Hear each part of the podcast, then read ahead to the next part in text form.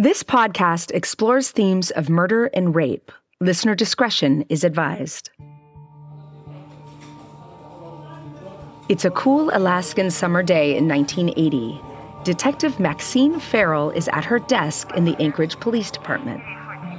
Call came in from patrol that uh, a lineman had called in that there was a body out there. Somebody said, "Oh, there's a body to dig up," but you know, which you did dirty job. Send Maxine. So there I went. 30 miles from Anchorage, the small native village of Eklutna is home to a huge power plant. Rows upon rows of power lines cut through the dense forest, giving the impression of waterways running for miles along the remote landscape.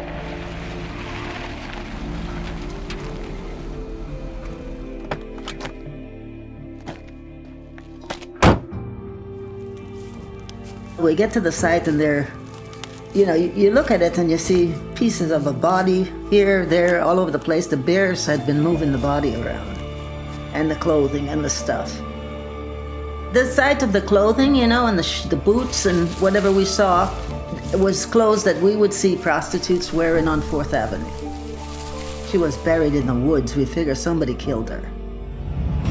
The remains of the young girl are taken to the coroner's office, who determines she's been stabbed to death. Weeks and months pass by, and still there are no answers. The area we found her in was in Eklutna. It's just outside of the Anchorage line. And so we called her Eklutna Annie. Eklutna Annie's case lingers in the back of Maxine's mind during the subsequent months as she starts to get more reports of missing women on her desk. Now, over 40 years later, it's still there. I think it's still open because they never did find out who she was. But we still don't know who she is. This is Mind of a Monster, The Butcher Baker, and I'm your host, Dr. Michelle Ward. In this seven part series, we're going to be unraveling the case of one of the most prolific, but not so widely known, serial killers in U.S. history. And to do that, we're going to start right at the beginning. We're going to follow the investigation through the eyes of the victims, the police officers, and Alaska state troopers who were there on the ground. We'll delve into police reports, old newspaper articles, and uncover audio tapes, all to reveal the identity of the killer as it happened. This is episode one. We called her Eklutna Annie. For me, the story starts with Maxine Farrell, the detective who responded to the call about Eklutna Annie's body. I was a, uh, hired on as a police officer with the Anchorage Police Department in March of 1973. Maxine is in her 80s now with beautiful straight silver hair and dark pink lipstick. She has bright, whip smart eyes, and as we start to talk to her, her husband hands Maxine her glasses. You haven't got your glasses on. there we go. I'm a complete mixture. My father's Irish German, my mother's from Panama, my grandmother is from Jamaica, and then my great grandmother is an Arawak Indian. So that's my heritage. You're like the United Nations. Yes, I'm a United Nations. I always, when they say, What race are you? I said, Anything. You name it.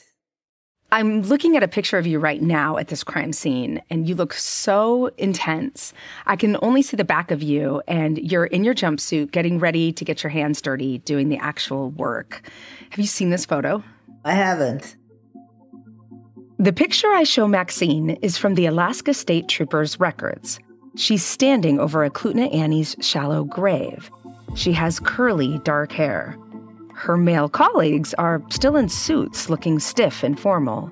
But Maxine is in this dark jumpsuit with her hands on her hips, her legs astride. I used to dress up. Let me give you an example. I used to dress up to go to work in case I had to go to court about something or whatever to look decent. But I always, in my car, I had jumpsuits and things to put on and boots if I had to go to a dirty job because I expected it. But right at the start, when you begin at the Anchorage Police Department, you aren't actually a cop then, right? When I first hired on, I said, I'm working the counter and I'm taking police reports all the time. I'm doing police officers' work.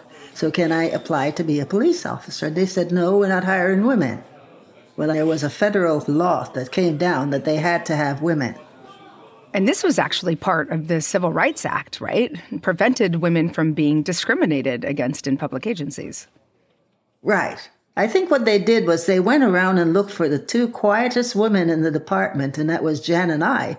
We were very strong people, but they didn't realize that. They thought we were real timid, quiet women.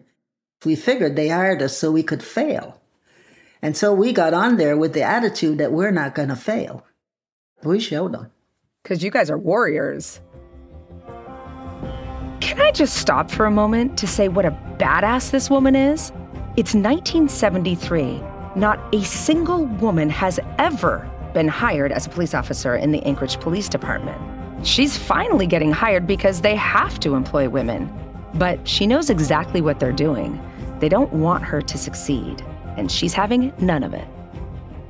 So we went in with an attitude that we're going to do whatever. If they sent us we would go to a bike stolen record and write up a fantastic report, and we just did it. The two of us did that. How was the reaction of your male colleagues? Some of them were right out. I remember a sergeant standing with me as I was exiting one day to go home, and he says, You shouldn't be here. And I said, Well, where should I be? He said, You should be home taking care of your kids.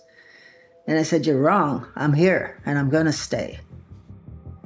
And then I walked off. So, for a number of years, you're a patrol cop. When did you become a detective? I think they realized because my sergeants usually put me up to be Officer of the Month. The lieutenant, he was always on my side. He was always a supportive person. He just called me in his office and said, Would you like to go into homicide? Well, it was called death investigation at that time. And I said, Sure. You know, I would say yes to anything that was like a promotion. And I walked in there. Two years later, Maxine is working the desk when a guy walks into the station to report his girlfriend missing. Her boyfriend is just a general guy, just missing his girlfriend. And he's saying she would not leave me. We're going to get married and da da da. And what was his girlfriend's name? It was Sherry Morrow. And she was a dancer? Yeah. He was adamant that she would not have gone off and not told him where she was going or not come back to him. And at first I thought, well, you know, these girls do that. And then I thought, no, no. He's too convinced that she wouldn't and how committed she was to him and sticking to by it. You know, he wanted her back. Maxine takes down Sherry's details. Her boyfriend describes the clothing she was wearing and a gold arrowhead necklace Sherry always wears. And he would bug me every week or every day if he could. He'd call me or he'd come in to see if I found out anything. And I say, sorry, I haven't found out anything. Sherry, my roommate, she's she didn't have any family up here. And we we kind of hit it off. You're hearing the voice of Susan Bradford. As she says, she lived with Sherry at the time she went missing. Susan was 18, Sherry was 24. They'd both come to Anchorage to escape from difficult pasts. Uh, I was running away from a very abusive situation. So we tried not to dwell on it. We're just trying to make a, a new living for ourselves and get away from the bad. Susan is sadly now deceased, but she spoke to the Mind of a Monster documentary team in 2020. We actually uh, physically looked a lot alike. She was blonde haired, very sweet, very curvy girl. 36, 24, 36. I mean, uh, just a lovely, soft spoken lady.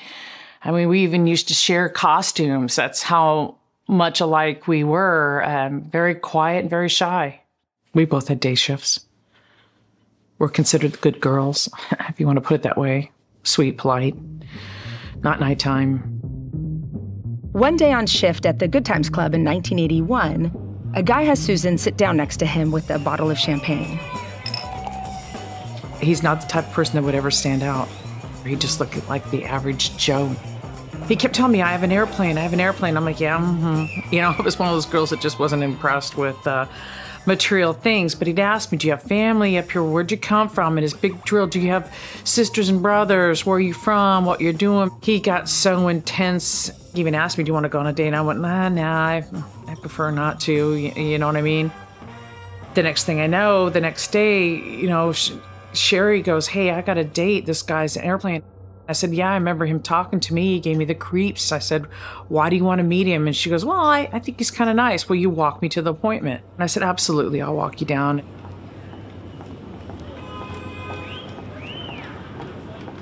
He had Sherry meet him downtown in this quaint little place that served, I mean, it was just like a little food stop. And I remember going, Hey, have a nice trip, you guys. I'll see you later on today.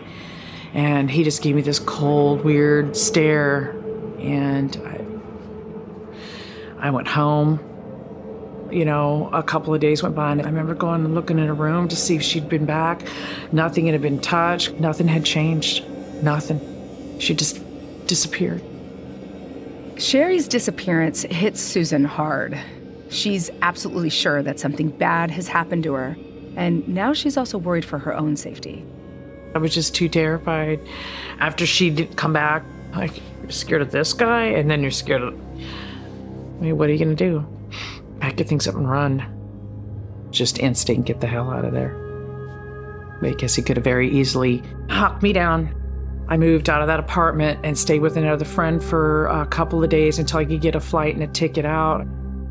Susan doesn't call the police, and I want you to remember that as we're going to come back to why she doesn't later. Instead, she calls the office of the club where they both work and reports Sherry missing, then requests permission to quit her job. I mean, I remember asking them, "Hey, can I leave the business?" And they, you know, they allowed me to leave. I sold my car. I got my ticket and one-way ticket and I flew and was out of there. It's several weeks later that Sherry's boyfriend makes the missing persons report to Maxine. But by that time, Susan is already out of the state, and Maxine never gets the crucial information about Sherry's date with the average Joe. But Maxine, Sherry wasn't the only one, right? That time, they say that time period, I'm looking at my desk and I had a, at least seven women. And I'm saying, all of these prostitutes? So I said, there must be something going on. So you're you have this growing theory. Yes. Actually, like Sherry and Susan, not all the women were sex workers. But if they didn't work the streets, they worked in topless and bottomless clubs. For Maxine, it was too much of a coincidence. Oh, did you talk to your superiors about this? Oh, right. Well, I made the remark. I was talking about Eklutna Annie to some journalist. I think it was from the, the Anchorage Times. And I said, We've got a lot of missing girls, and I've got a feeling that maybe there's a serial killer. There may be a serial killer out there. Well, that got in the news right away. My superiors went crazy. they did? So they came down on me and they said, What are you doing? And you're going to upset the entire community, blah, blah, blah. I was getting bawled out for it. And I said, You know, I think there is a serial killer, and I'm telling them all the things I have and what's going on. And they're saying, No, no, no, no, nothing like that. And so they made me um, go to the newspaper, call them in so I could tell them, I don't think it's that. I think it's just, you know, we have missing girls all the time and they might come back and talk it down because he said I was going to upset the community. How did that make you feel? I was so angry. Before we go any further, I want to do some scene setting because Anchorage at this time is not like anywhere else in the world. What were your impressions of the of uh, Anchorage when you first got there? As you're coming in on the airplane, you're flying over the Chugach Mountains, and they go on and on and on, snow caps. And I'm going, I kind of like this. This is Leland Hale. He's the charming, affable author of the book Butcher Baker and a rigorous researcher. He first came to Anchorage in the early 80s on the invitation of the state troopers. You see the massage parlors first because they're closer to the airport. So you don't even have to go into Anchorage, right, to get services.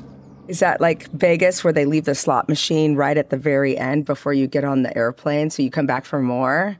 Yeah, right. Sort of like that, yeah. And then I'm driving what do I see but a moose in a neighborhood chewing on a tree? I, go, I am definitely in Alaska. I'm not at home. I'm not at home anymore. And what's going on in Anchorage and in Alaska at this time in the 1970s and 80s? Alaska is sort of an, I'll call it an, an extractive economy. It's a boom and bust economy. So you've got oil. Before that, you had gold. You've always got fish and you've always got timber. Those are the main sources of wealth. And each of those industries attracts transient people.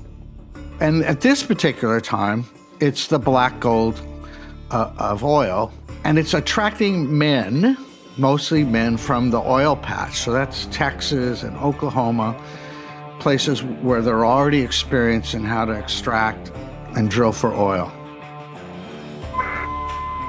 From October uh, until the end of August, we had moved approximately 34,000 passengers. It's tough, tough work. Just so you have an idea of exactly how many men, it's estimated that 70,000 traveled to Alaska to work on the 800 mile long Trans Alaska pipeline. So those men work up on the North Slope for you know for weeks at a time and then they get a paycheck and they get some days off and they come to Anchorage and they want to spend it.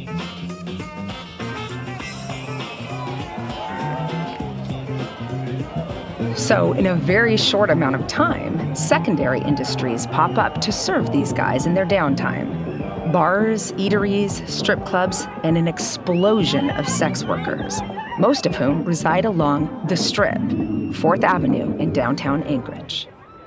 So, Leland, tell me what was your first reaction when you saw 4th Avenue? What was that like?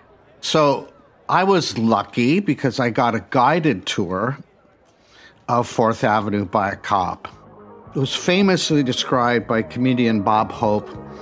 Fourth Avenue is the longest bar in the world. It's like the, the, the sex workers start off on the East End and then they gradually make their way closer to the fancier hotels because there's more money and there's more tourists and there's more opportunity. And as they get really sort of dangerously close to Hotel Captain Cook, they start busting them. They start arresting them. And then it starts all over again at the other end of Fourth Avenue. And there was a lot of police calls. I mean, one club had hundreds of calls in a year. It's like the wild, wild west. Yes. My name is John Daly. I'm a senior officer with the Anchorage Police Department. Still working there. Wow. So you've been there a long time with that particular department. A little over 42 years now. In the early 1980s, John is a rookie. He's just finished his training and started on patrol right in the thick of the 4th Avenue chaos. How green were you, or how seasoned were you? Pretty green. Bar break would come around and they would open up and literally just shove all these crowds, uh, everybody completely drunk, uh, while out on the street. A lot of times you just go to, you'd go to one fight, uh, break them up, throw them off of each other, um, throw them against the wall, stop this, and then okay, this one is calmed down. The next one, go to that, and you were just going down up and down the street. It was a hard time keeping a cap on it. We were right up there with some of the busiest cities, like Chicago. We could, uh, per capita, we could match Chicago with our crimes because people came to Alaska. This is the last frontier. They can do whatever they want. So we've looked into this, and in fact, crime rates in 1980 were higher in Anchorage 7.7% to Chicago's 5.8%. And when it comes to rapes, the number in Anchorage was almost double that of Chicago. So, violence against women is part of the fabric of Anchorage life at this time. It's something that police encounter a lot. And men and women are coming and going from Anchorage all the time. So I asked John Daly what happens when a girl goes missing in this kind of environment. With that large number of people, the number of dancers and prostitutes and uh, workers and everybody coming through, the the transiency of the of the the time. I haven't seen Susan in in a while. Well, Susan could be anywhere. She could be back down to low 48. She could be working up in another town. You just don't uh, know. But there's another layer to this, one that Maxine Farrell was more than aware of at the time. At that time, and I think it's still to some degree still that way. You know, he's just a prostitute, a dirty prostitute. Who cares? They go away all the time and they, you know, they take jobs. There was a big turnover. And, and you felt differently. Oh, yeah. You know, I, I realized that a lot of them were just girls. Their stories were so different as to what and why they were there. It's September 1982, nearly a year after Sherry went missing, and there's still no formal case open at the APD looking into her disappearance. But I want to take you out of Anchorage for a moment, 35 miles north to be precise, to the scenic banks of the Knik River and the beautiful Alaskan wilds. Police officer John Daly just bought land out there with the hopes of building a house. Uh, we were just like uh, a lot of the people chasing the Alaska dream. I mean, I, I love to fish, hunt, uh, fly, um, boat. Uh, I love to get out and uh, and explore. I mean, the, one of the big sayings is the good thing about Anchorage is it's really close to Alaska. Take us back to September 12th, 1982. Where were you and what were you doing? Well, myself and my uh, my friend and coworker Audie Holloway, uh, we both went through the academy together. So we made a, a kind of a plan on the go that we were going to go uh, take the boat to the river, put it in, and uh, float down the river and hunt for moose. The sky is dull and cloudy, and there's a distinct chill in the air as the two young cops start to head downstream.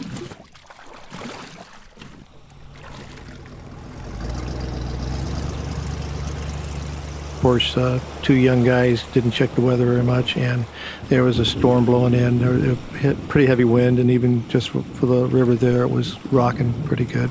We realized pretty quickly that uh, if we didn't get our tails off the river, it's a good chance that we were going to swamp. You decided to cut your losses. Yes. So we drug the boat off, uh, got into the trees, found a good place, set up our camp or tent. It was getting late, later in the evenings. We still had uh, uh, light. There was enough to, to go hunting. So we started doing a hunt and going along the uh, sand dunes towards the major part of the trees.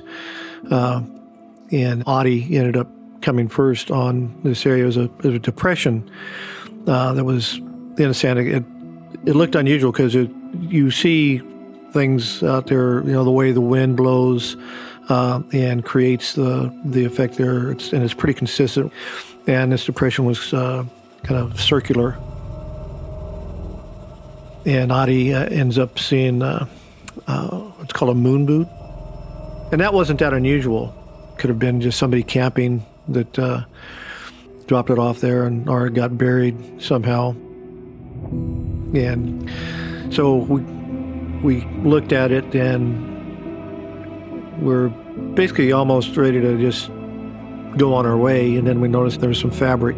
If I remember, it was a de- denim type fabric, and it, you could tell it had been there for a little while. And then we started uh, manipulating it to look, and kind of the hair started sticking up, and there was a kneecap under it. It's a body. You found a body.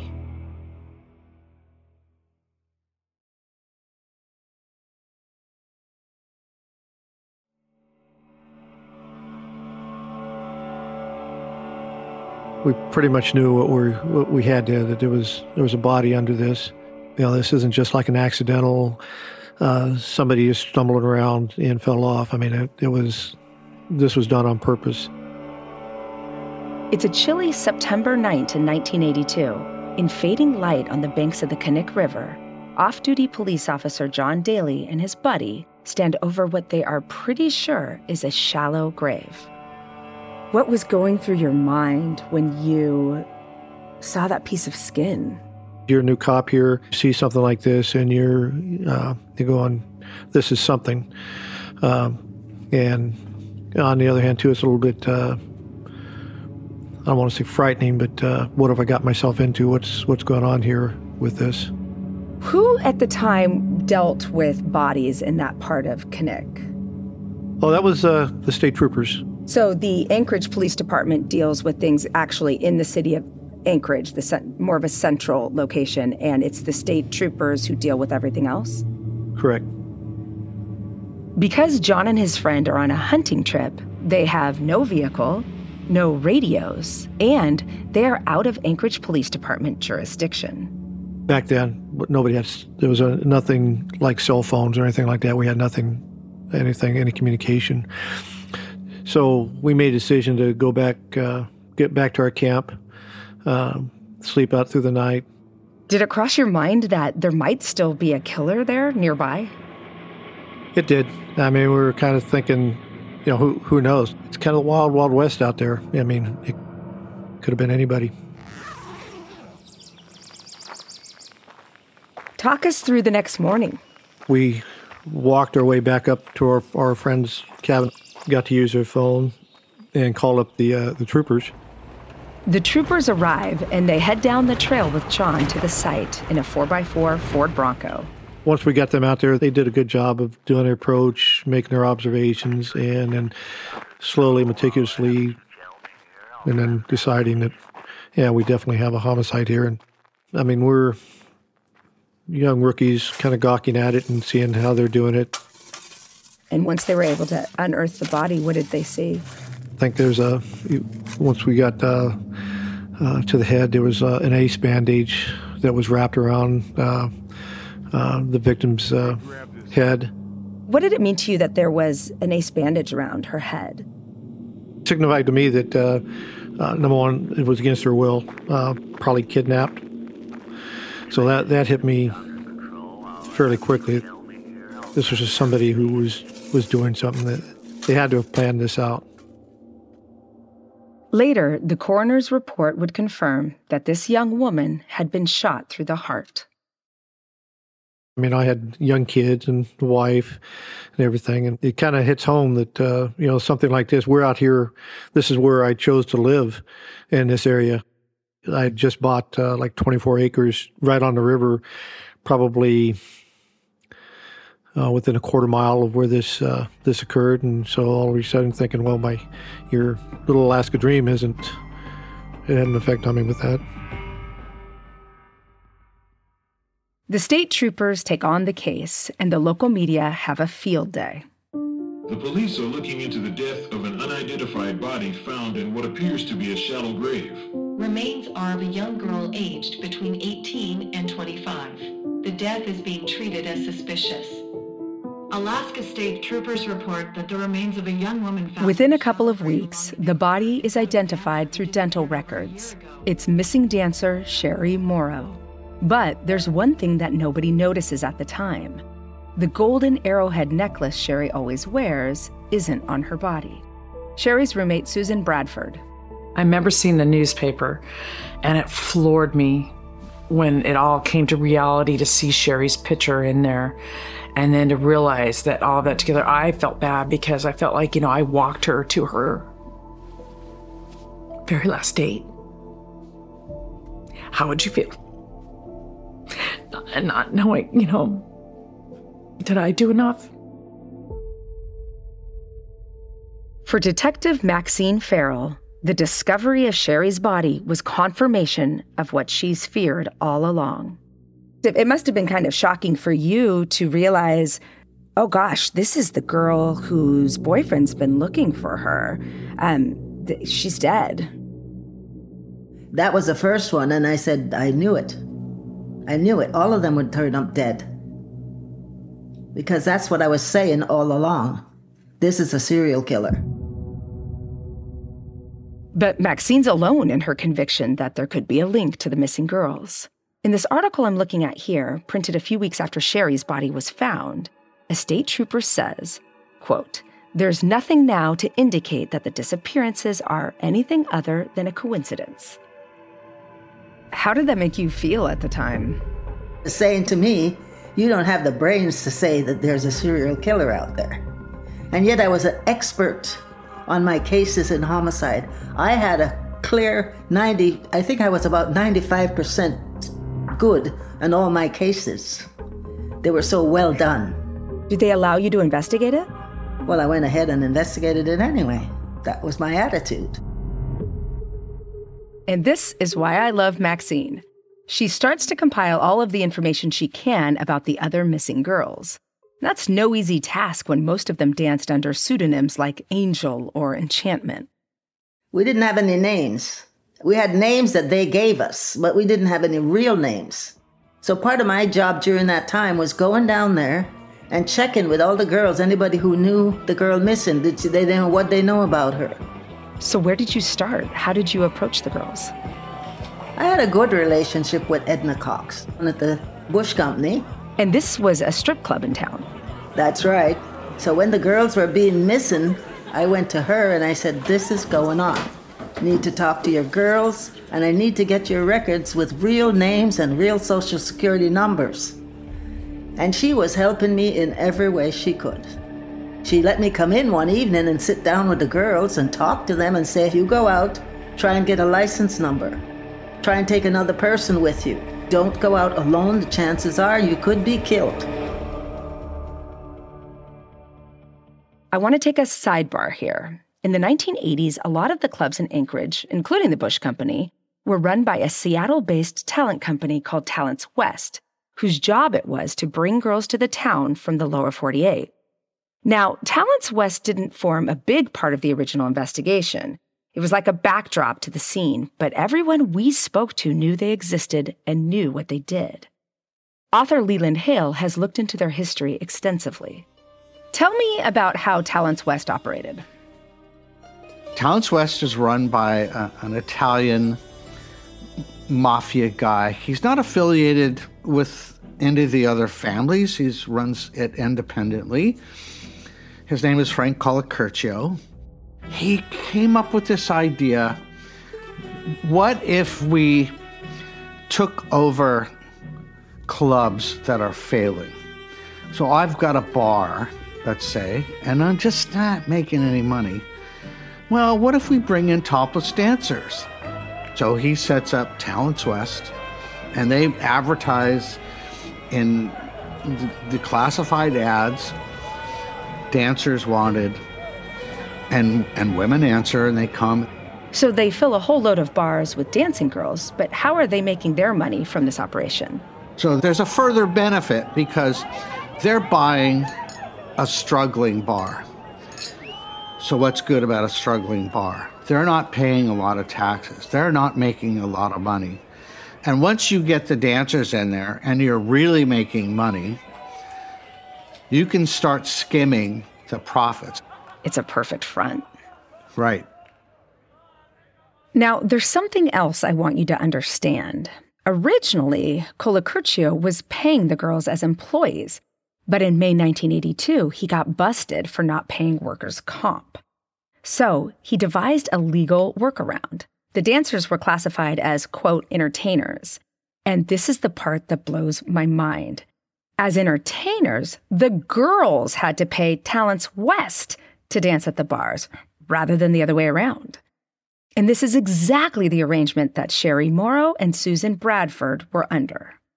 The ad in the newspapers, what I answered, and it was they were looking for dancing girls, and they'd pay your flight up here, they'd put you up in a hotel, you'd make really good money. I mean, perfect for a scared girl trying to get away. Looked like a, a heck of a deal. But when Susan got up to Anchorage, the reality was very different.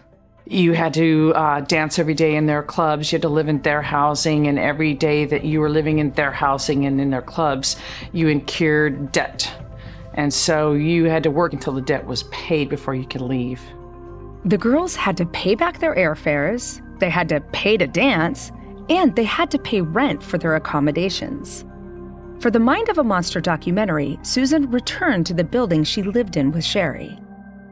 We were brought over to this building here. I said, This is your apartment. And you walked in, and there was literally just two mattresses. It was like a cold, empty room with no life, not even a pillow to put your head on. There was a couple girls that ran away. They were brought back. They were brought back. Yeah, they were made to pay their debt. It was terrifying. So, Leland, help me understand this because there are some women we've talked to who worked for these clubs and they had a great time. They earned thousands of dollars a week, sometimes even in a day. They're the stars. And so it's like, you know, maybe you're not doing something right because these women are just banking the bucks. Susan Bradford says the same thing. Thousands of dollars I saw those girls make. Thousands and thousands and thousands of dollars. There was so much money. There was so much cocaine. It was ridiculous. It, and I, I guess you just have to be into that. I wasn't into the drugs, and nor did I care to earn the money the way they were making their money. I barely made a hundred bucks a day compared to the other girls, to give you an idea. It took Susan nine months to pay off her debts and leave her position at Talents West for good. It's almost like a little prison. It's almost like um, nowadays, what would you? It's almost like trafficking, but in a different way. You know what I mean? You're you belong to them until your debts are paid. You know, that's how we looked at it. I really want to get a sense of how much a mafia organization like Talents West can contribute to potential violent crime against women. So I call up Dr. Brent Turvey. Hi, Brent. How are you? I'm good. How are you doing? It's good to hear from you. Brent lived in Alaska for nearly 20 years, and he's a criminal profiler who works on violent crime cases. Right now, he mostly lives in Mexico, which is why you'll hear the odd street horn outside his windows. You have a very specific specialty. Your focus is on femicide and crimes against women in general. How is this and why is this important to you? Uh, when I was younger, I had a girlfriend who was sexually abused by her brother, and when she reported it, her family made her keep quiet about it. They found out the brother had been doing this for years. What they said, he's getting married, he's got kids, you're going to destroy his life, so you're really the problem. And so she wound up trying to kill herself. Oh my gosh. And I watched everyone sort of descend on that and just rip that apart and destroy her. It was very awful to watch. That is horrible. When you talk to Brent, you can tell within a few minutes that he's a guy on a mission. He talks a million miles an hour, and you kind of get the sense that every fiber of his existence is there for the express purpose of pointing out injustices. His opinion on Talents West is very clear. So the MO of Talents West was they would prey, they would solicit and prey upon young, vulnerable girls who they viewed as disposable. They, they, you know, it's just like any other pimp, uh, any other any other uh, trafficker, sex trafficker. They bring in somebody, they consume them until they're no longer a viable product, and then they discard them. I mean, it looked like sex trafficking to me. Yeah, it is. So people will say, "Oh, these girls had a choice, right?" Man, this is the problem. They're targeting vulnerable girls, so vulnerable young women who don't have a lot of other options or opportunities available to them. Uh, it's like being being impoverished and having crises. It's like being on fire. You'll do anything to make it stop. Yeah, I mean, in the case of Susan, she just needed to get out of a bad situation any way she could. That's exactly right. There's one, you know, how they function as a business and what they do and how they acquire talent, Talents West. And then the other part is how it never gets seems to get eradicated, even though it's going on right in front of everyone. Well, that's because you have a huge military base there, and you have a huge population of migrant workers on the pipeline in, in the oil fields that were discovered in 67. And their goal was not to protect these women. Their goal was to service these men to keep them there working and happy. That was their goal. Now, this isn't just your opinion, right? Well, it's, it's happening today. Right. There's this one study of a man camp in the oil region of Montana done in 2019. And to be clear, this is where a large number of unaccompanied male workers move to an area to work in oil or timber or gold, and they live there in a camp. The study showed that violent crime in those areas shot up. Reported, violent reported crime shot up 70%. Rape, murder, and manslaughter alone reported was up 30%. And then the regions directly outside of the oil areas, violent crime rates fell. The issue is that men who are committing those crimes are, be, are moving into the man camps. This moves the crime to those locations. It also moves some of the vulnerable victim populations to those locations. So, to put it another way, in order to service the men working out in the oil fields of Alaska, Talents West facilitates the move of vulnerable girls into a high crime area. And the type of crime that explodes in these very male dominated places tends to be violent crime against women.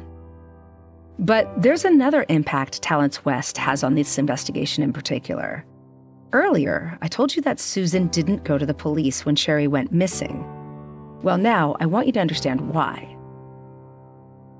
We were told police are not your friends. That's not a place where you ever called the police. Oh, help me. You didn't ask questions. You were told don't even ask questions. You always reported everything to Junior or one of his staff, never to the police. Junior, Susan's boss. That's Frank Colar son, 20 year old Frank Colar Jr.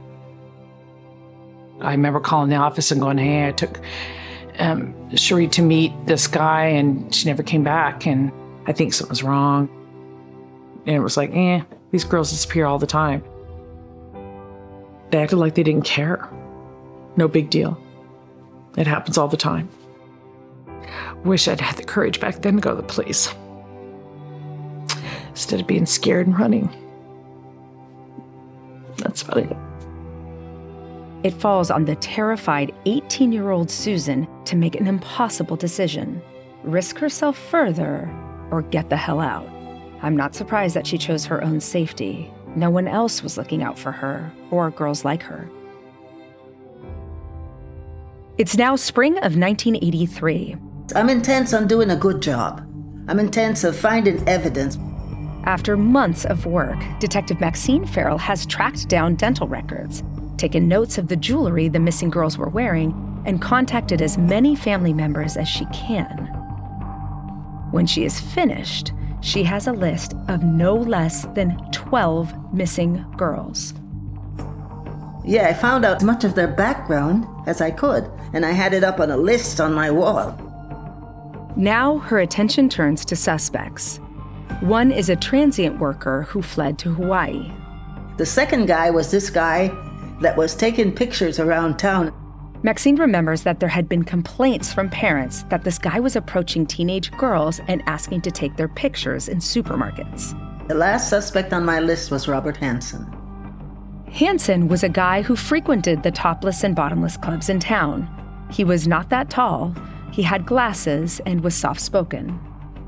I talked to the girls down at the, the Bush Company, and a couple of them had told me the only one that offered them money but he's so innocent and he's an okay guy, he wouldn't hurt them.